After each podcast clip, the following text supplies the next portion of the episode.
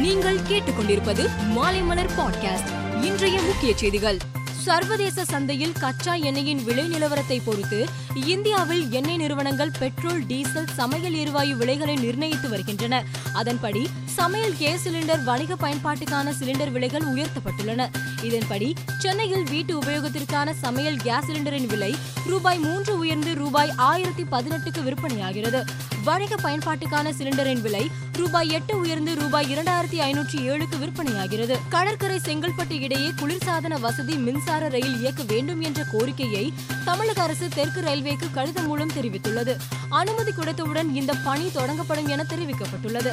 காலை மற்றும் மாலை நேரங்களில் அலுவலகம் செல்லக்கூடியவர்களின் பயன்பாடு அதிகமாக இருப்பதால் இவ்வேளையில் குளிர்சாதன மின்சார ரயில் இயக்க வேண்டும் என மக்கள் கோரிக்கை விடுத்துள்ளனர்.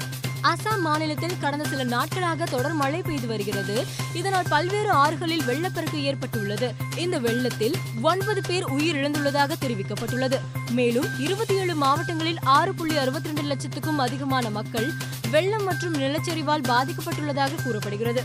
வெள்ளம் பாதித்த மக்களை மீட்கும் பணியில் ராணுவம் துணை ராணுவ படைகள் அசாம் பேரிடர் மீட்பு படை தீயணைப்பு மற்றும் அவசர கால சேவை துறையை சேர்ந்தவர்கள் ஈடுபட்டு வருகின்றனர். குதிரை பந்தயம் கேளிக்கைகள் மற்றும் ஆன்லைன் விளையாட்டுகளுக்கு கூடுதல் வரி விதிப்பது குறித்து ஆய்வு செய்ய கடந்த ஆண்டு மந்திரிகள் குழு ஒன்றை மத்திய அரசு நியமித்தது.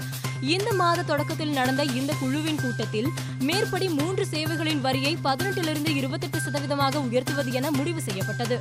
இதைத் தொடர்ந்து நேற்று மீண்டும் இந்த குழுவினர் கூடி விவாதித்தனர். இதில் இந்த சேவைகளுக்கான வரியை இருபத்தெட்டு சதவீதமாக உயர்த்துவது இறுதி செய்யப்பட்டதுடன் இதற்காக இந்த சேவைகளை மதிப்பிடும் முறையையும் இறுதி செய்தது. இது தொடர்பான அறிக்கை ஓரிரு நாட்களில் மத்திய நிதி மந்திரி நிர்மலா சீதாராமனிடம் ஒப்படைக்கப்படும் என கான்ராட் சங்மா கூறியுள்ளார். ஆப்பிரிக்காவில் விலங்குகளுக்கு ஏற்படும் குரங்கு அம்மை நோய் கடந்த வாரம் பிரிட்டனில் மனிதர்களுக்கு கண்டறியப்பட்டது. இந்நிலையில் தற்போது இந்த நோய் ஸ்பெயின் போர்ச்சுகல் ஆகிய நாடுகளில் நாற்பதற்கும் மேற்பட்டோருக்கு பரவியுள்ளதாக தெரிவிக்கப்பட்டுள்ளது. அமெரிக்காவிலும் ஒருவருக்கு குரங்கு அம்மை கண்டறியப்பட்டது. இந்நிலையில் இந்த நோய் பரவல் குறித்து ஆய்வு செய்ய உலக சுகாதார அமைப்பு உத்தரவிட்டுள்ளது. இந்த நோய் பாலியல் செயல்பாடுகள் மூலம் பரவலாம் என எச்சரிக்கப்பட்டுள்ளது. ஜப்பானில் கடந்த இரண்டாயிரத்தி பதினோராம் ஆண்டு ஏற்பட்ட சுனாமியின் போது புகுஷிமா டாய்ச்சி அணு உலைக்குள் கடல் நீர் புகுந்தது. இதனால் அதன் சுற்றுப்பகுதிகளில் கதிர்வீச்சு தாக்கியது.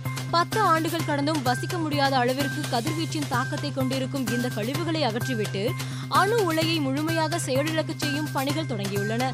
இதனையடுத்து சுமார் ஒன்று புள்ளி இருபத்தி ஐந்து லட்சம் டன் கழிவுநீர் முற்றிலுமாக சுத்திகரிக்கப்பட்டு ஆலையிலிருந்து சுமார் ஒரு கிலோமீட்டர் தொலைவில் உள்ள பசிபிக் பெருங்கடலில் கடலுக்கு அடியில் திறந்துவிட ஜப்பானின் அணுசக்தி ஒழுங்குமுறை ஆணையம் ஒப்புதல் வழங்கியுள்ளது. ஐபிஎல் கிரிக்கெட் தொடரில் நேற்று நடைபெற்ற கொல்கத்தா அணிக்கு எதிரான ஆட்டத்தில் லக்னோ அணியின் தொடக்க வீரர்கள் கே எல் ராகுல் டிகாக் ஜோடி இருபது ஓவர்கள் முழுவதும் விளையாடி இருநூற்றி பத்து ரன்கள் குவித்து புதிய சாதனை படைத்தது.